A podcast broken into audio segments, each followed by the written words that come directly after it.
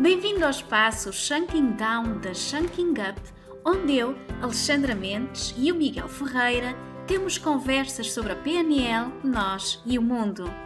Junta-te a nós para conheceres melhor a PNL e o que ela pode fazer por ti e pelas tuas relações com os outros e com o mundo que te rodeia. Bom dia, Miguel. Bom dia, amiga. Há quanto tempo? Já tinhas saudades minhas? Diz lá. Yes. E destas nossas conversas, Shanking Down? Nem durmo a pensar nisto. Olha, sabes que fui aqui impulsionada por duas ouvintes. Duas ouvintes nossas que falaram comigo sobre a importância que as nossas conversas têm tido na vida delas. A Adélia e a Margarida Silva. Portanto, quero mandar um beijinho às duas, porque nós realmente temos andado aqui a procrastinar este, a gravação e uh, agora escolar. Estamos aqui mais uma vez para entregar conteúdo útil, assim esperamos que, que seja para quem nos está a ver e a ouvir. Então, pronto para mais uma conversa?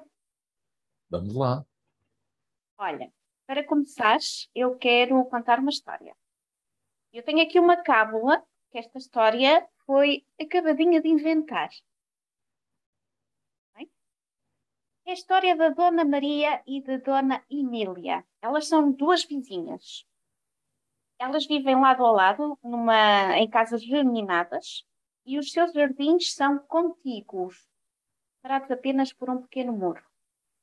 Elas compraram a casa mais ou menos na mesma altura e o jardim de ambas ainda não estava tratado, era apenas um monte de terra. Mais ou menos pela mesma altura, ambas decidiram jardinar o jardim, tratá-lo e plantar uma série de plantas e de flores. Foram as duas ao horto lá da terra, o único que existia, aliás, e compraram terra, adubo, sementes de árvores de fruto e de flores e compraram também algumas plantas já em vaso para irem adornando o jardim. Iniciaram os trabalhos de jardinagem mais ou menos na mesma altura. E a Dona Maria, que fez exatamente aquilo que lá no horto lhe tinham dito para fazer, plantou e regou, mas começou a ver as suas plantas em vaso murcharem até morrer e as sementes teimavam em não germinar. Chatice, disse ela. Venderam-me gato por lebre. Isto é uma afronta. E lá foi ela ao horto reclamar e exigir novas sementes, novas plantas em vaso e terra nova, pois aquilo que lhe tinham vendido estava estragado. Uma vez a Dona Maria, ao mesmo processo, conseguiu, conseguiu que lhe dessem as coisas eh, novas, plantou e regou e nada de sementes germinadas. E as plantas continuaram a murchar nos vasos olhou para o jardim da vizinha, do Dona Emília. Nessa altura já estava quase a florir e disse para os seus botões: Pois, esta aqui é que teve sorte. Lá no horto é que lhe venderam os melhores produtos e a mim nada. E a mim explicaram-me tudo mal. Eu fiz tudo o que me disseram e nada. E além disso, hum, cá para mim a vizinha lançou-me uma olhada, aquela invejosa, quer tudo para ela. E ainda por cima tem um gato. Hum, cá para mim, certeza que ele veio fazer xixi aqui na minha terra. Não tenho sorte nenhuma. Por esta altura, a Dona Emília já tinha o seu jardim a florir e ela regozijava-se com a sua conquista. Também ela fez exatamente aquilo que lhe disseram lá no horto para fazer. Mas percebeu que a exposição solar e os ventos daquele seu pedaço de terra exigiam adaptações ao que lhe tinham dito. E então ela começou, assim que ela começou a ver as plantas a murcharem, aquelas folhas das plantas em vaso a murcharem, ela começou um, a ler sobre jardinagem e a ver alguns tutoriais na internet. Ela percebeu que andava a regar em demasia uh, as plantas e uh, estou por bem também falar com alguns vizinhos, é que eles tinham os melhores jardins lá da, lá da aldeia.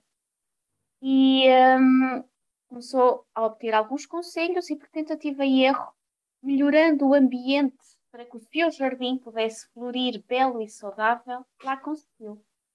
E no final do dia sentava-se feliz no alpendre a contemplar a sua obra.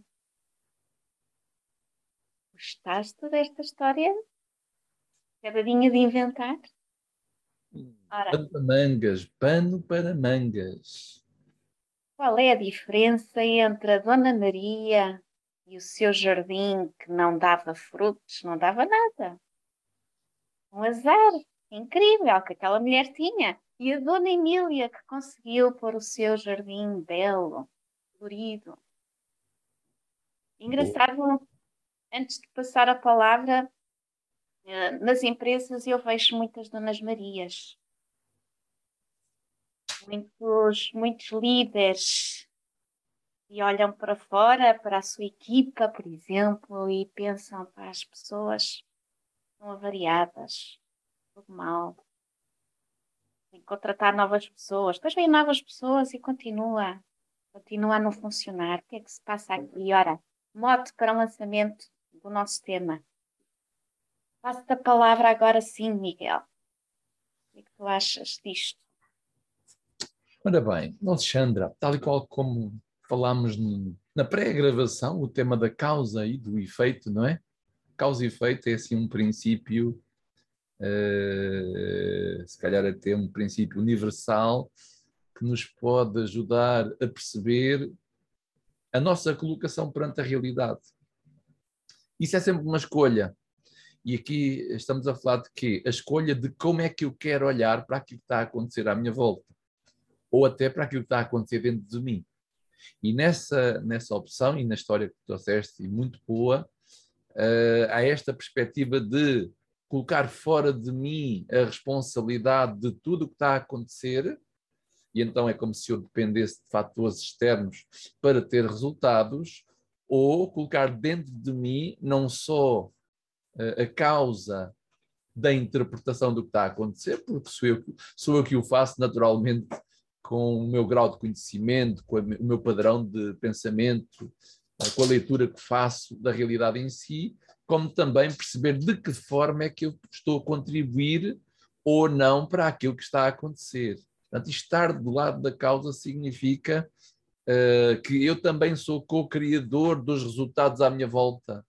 Uh, temos sempre essa opção, ou julgar ou criticar o que está fora, ou contribuir para aquilo que está fora e que não está sob o meu controle possa ter uma retificação, uma alteração uh, e até inclusivamente este pressuposto, nós já falámos algumas vezes, que as pessoas fazem sempre a melhor escolha que têm no momento, dadas as circunstâncias e com o conhecimento que têm, não é? Uh, concretamente, julgar o outro, julgar para fora sem nada a fazer, não me parece que seja inteligente nem que vá alterar nada. Antes, pelo contrário, vai criar dentro de mim um certo estado de tensão emocional, ainda por cima prejudicar a minha performance, o meu equilíbrio e, e tensão gera tensão. Basicamente, dentro da história que tu colocaste aqui assim, vamos encontrar isto desde que levantamos até que deitamos e eu penso até que os nossos sonhos são constituídos por eh, ou causa ou efeito. Onde é que eu estou? Que é que eu estive a fazer hoje à noite? Estive a produzir, estive a criar, estive a modificar, estive a alterar o meu caminho, ou estive a queixar-me, ou estive a apontar, ou estive a sinalizar apenas no sentido de a vida está mal e a culpa não é minha. Mas o que é que é isto da vida? É a percepção que cada um tem aqui também. Naturalmente, Alexandra, isto acontece em qualquer tipo de contexto, cingindo agora no campo de trabalho, cujo objetivo é produção, é objetivos, é fecho de negócio, é executar num timing, é ter resultados, não é? Resumidamente, é ter resultados. Quem é que está a contribuir para ter resultados? Quem é que não está a contribuir para ter resultados? Eu julgo que ninguém vá para o trabalho desejoso para não ter resultados. É claro que eles não aparecem, e há uma causa disso. A causa é o processo e a forma como as pessoas estão a avançar nesse processo. Faz sentido? Todo sentido. A pergunta que eu te quero fazer de seguida é um, porque é que existem pessoas que estão mais do lado da causa, como tu estás a, a como tu acabaste de falar, uh, mais similares à Dona Emília, não é? Aquela que foi procurar soluções e uh, aprendeu e foi modelar bons exemplos e uh, conseguiu ter o seu jardim bem jardinado. Uh, porque é que existem pessoas que estão deste lado da causa pessoas que estão do outro lado, do lado do efeito, e se sentem mais vítimas das circunstâncias e não tão donas do seu próprio, da sua própria realidade, não é? Colocam-se mais deste lado. O que é que faz a diferença? Porque é que temos pessoas a pender mais para um lado, apesar de eu acreditar todos nós, em determinadas circunstâncias, podemos oscilar entre os dois, entre os dois lados, não é? Agora, o que é que faz que tipicamente eu esteja mais de um lado ou de outro? Querida amiga Alexandra, a, a tua própria pergunta, ela apela à causa. Porquê é que há pessoas que vivem mais aqui desse lado? Ou seja, tu queres que eu te dê uma causa disso. Naturalmente que a causa vem da organização que cada um de nós traz consigo. Ora, nós começamos a organizar a nossa percepção com base também nos modelos que tivemos à volta, não é? Como é que funcionava a minha mãe? Como é que funcionava o meu pai? Como é que funcionavam os meus irmãos? Como é que funcionavam os meus pares na escola? Como é que funcionavam os meus mentores, professores, não é? E logo eu vou construindo também uma leitura, uh, fazendo o mesmo que os outros faziam, não é? É claro que no processo de crescimento natural e de instrução ou de educação, em que eu vou modelando a forma de pensar sobre as coisas, eu vou modelar as pessoas que me estão mais próximas. Pelo menos até aos sete anos, como já falámos disso, não é? Eu vou beber da forma como quem está ao meu lado interpreta o que está a acontecer, não é?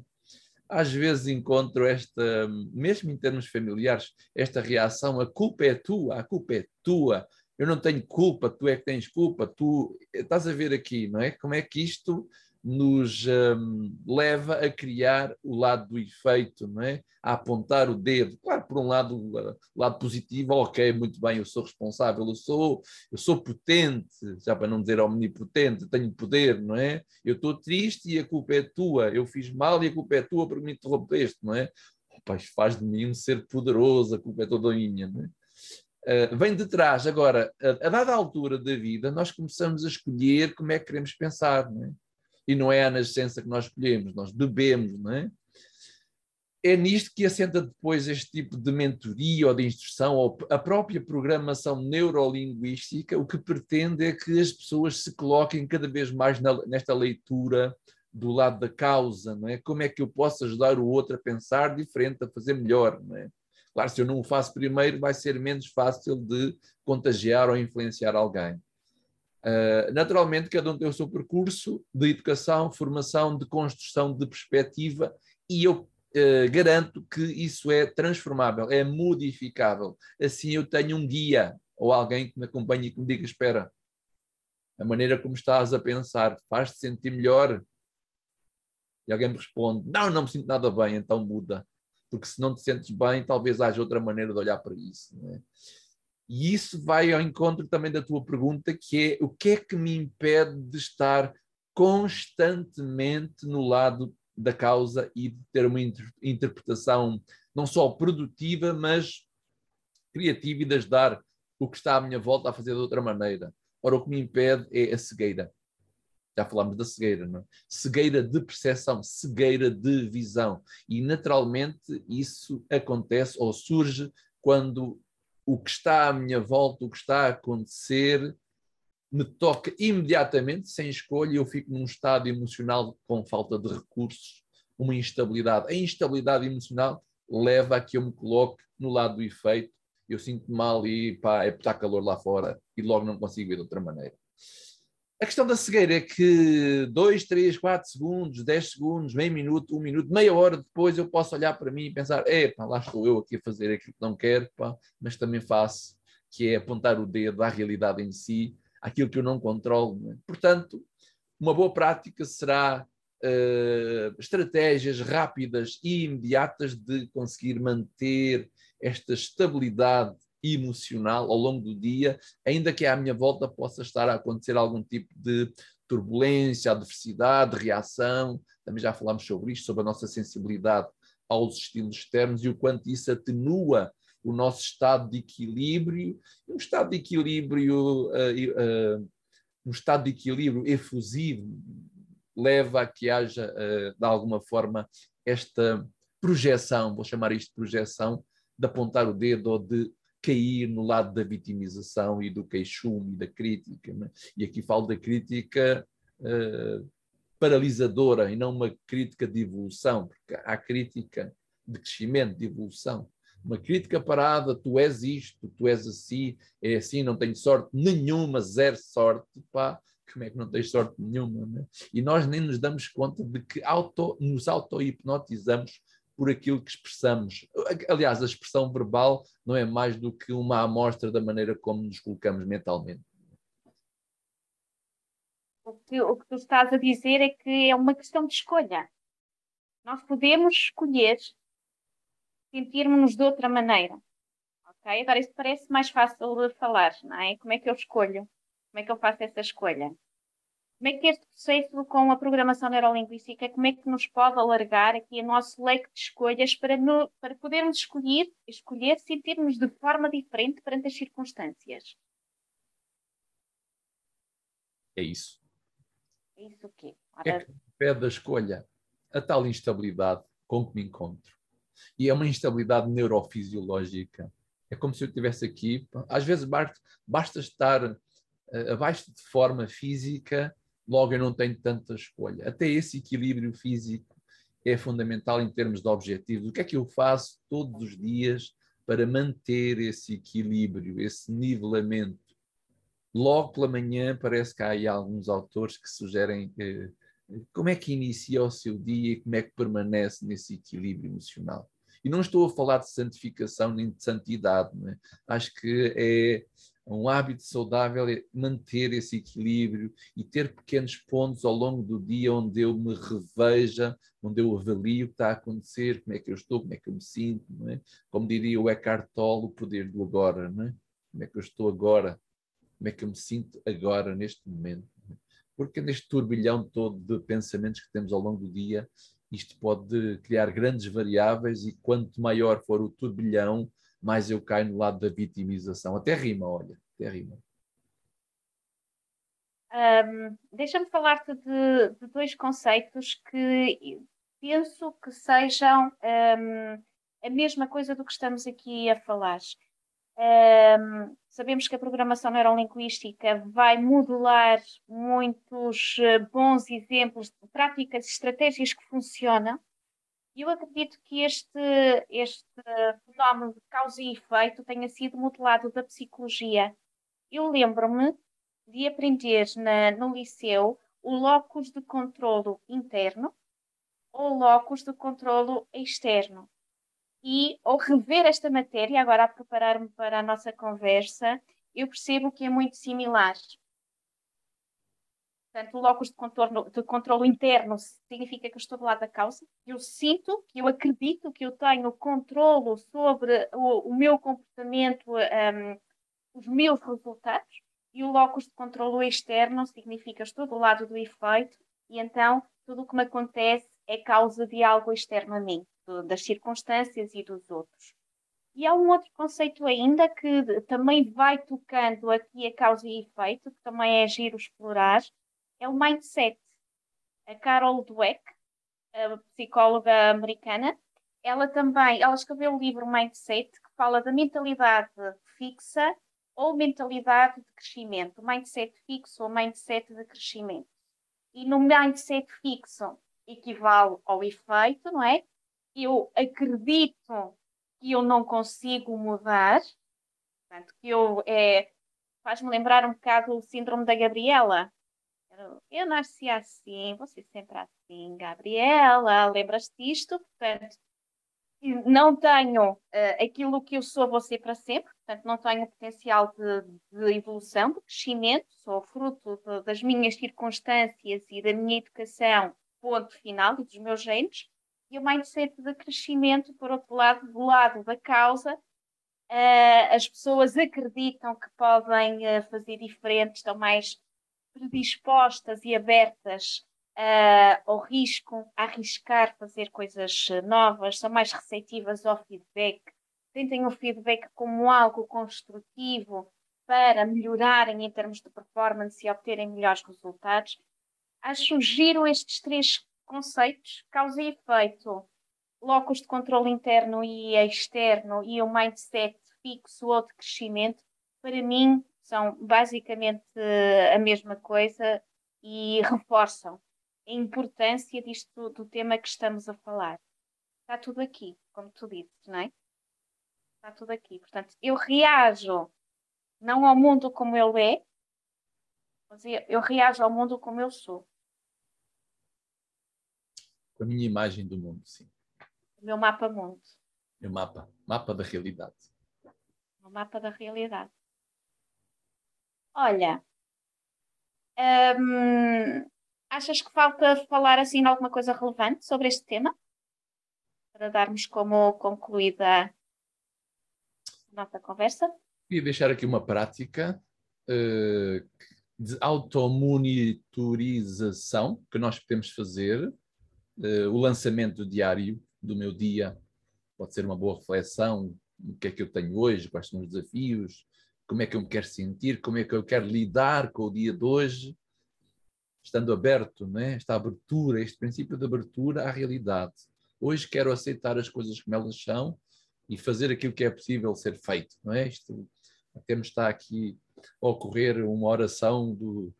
Agora não me lembro, mas um dia deste vamos recitá-la. É? E por outro lado, à noite, à noite eu, eu posso fazer o tal review do meu dia encontrar os momentos onde eu senti um efeito qualquer nefasto e perceber de que forma é que eu estive lá e como é que eu quero estar lá. Ou seja, não é tapar, mas é quase que expurgar isso para mim próprio. O ideal é ter alguém no caminho que processe e onde podemos partilhar, não é? Eh, porque quando nós estamos no lado do efeito, podemos ter uma sensação que rejeitamos. E esse é o ponto da aprendizagem. Né? Estou com isto a querer dizer o quê? Tirar o peso da perfeição que eu tenho que estar sempre aqui para autocontrolado e na causa e a dominar, que até enjoa às vezes, naquelas né? pessoas que está sempre tudo bem, pá, que pisam assim um monte de qualquer coisa à frente, ai que bom, que giro, pá, e que não se enervam nem nada, tirar esse peso da perfeição e dar-me ao direito da vulnerabilidade e de analisar analisar assim por uns breves minutos sobre o que é que hoje me tocou, o que é que hoje me incomodou. E aí, claro, estou no efeito, não é? E, e dessa forma predispor-me como é que eu quero lidar com estas situações quando elas aparecerem, porque elas vão aparecer. Como é que eu me quero sentir? E quando estou a fazer este exercício mental, já estou a programar-me. A resposta a isto é programação neurolinguística. Claro que não tenho ninguém a acompanhar-me, não é? nem olhar para isso. Logo, uh, cada dia da nossa vida é um treino neurolinguístico ao fazer este tipo de exercício. Pegar na dor, pegar na adversidade e, boa, como é que eu me quero sentir quando isto suceder novamente? Como é que eu quero lidar? Como é que eu quero aproveitar isto para reforçar a ligação com o outro? É? Porque quando as coisas correm bem é fácil, não é? Agora, quando as coisas não correm bem, aliás, quem é que define que as coisas correm bem ou não correm bem? O ego, não é? Parece que ao libertar-me do meu ego estar mais aberto e conectado à realidade, o caminho torna-se mais uh, delicioso e aí tenho mais poder para que possa movimentar certos aspectos e que tudo se organize a nosso favor. Não a meu, a nosso favor. Fica, fica a dica. Aproveitar tudo, tudo o que nos acontece como oportunidade de aprendizagem. Ou, ou, então como uma oportunidade de queixume, também pode ser. Olha, cada um que escolha. Vamos dar liberdade a cada um que escolha fazer o que quiser. Concedei-me, Senhor, a serenidade necessária para aceitar as coisas que não posso modificar, coragem para modificar aquelas que posso e a sabedoria para distinguir umas das outras. Ah, isto está-se a tornar um podcast religioso. Boa!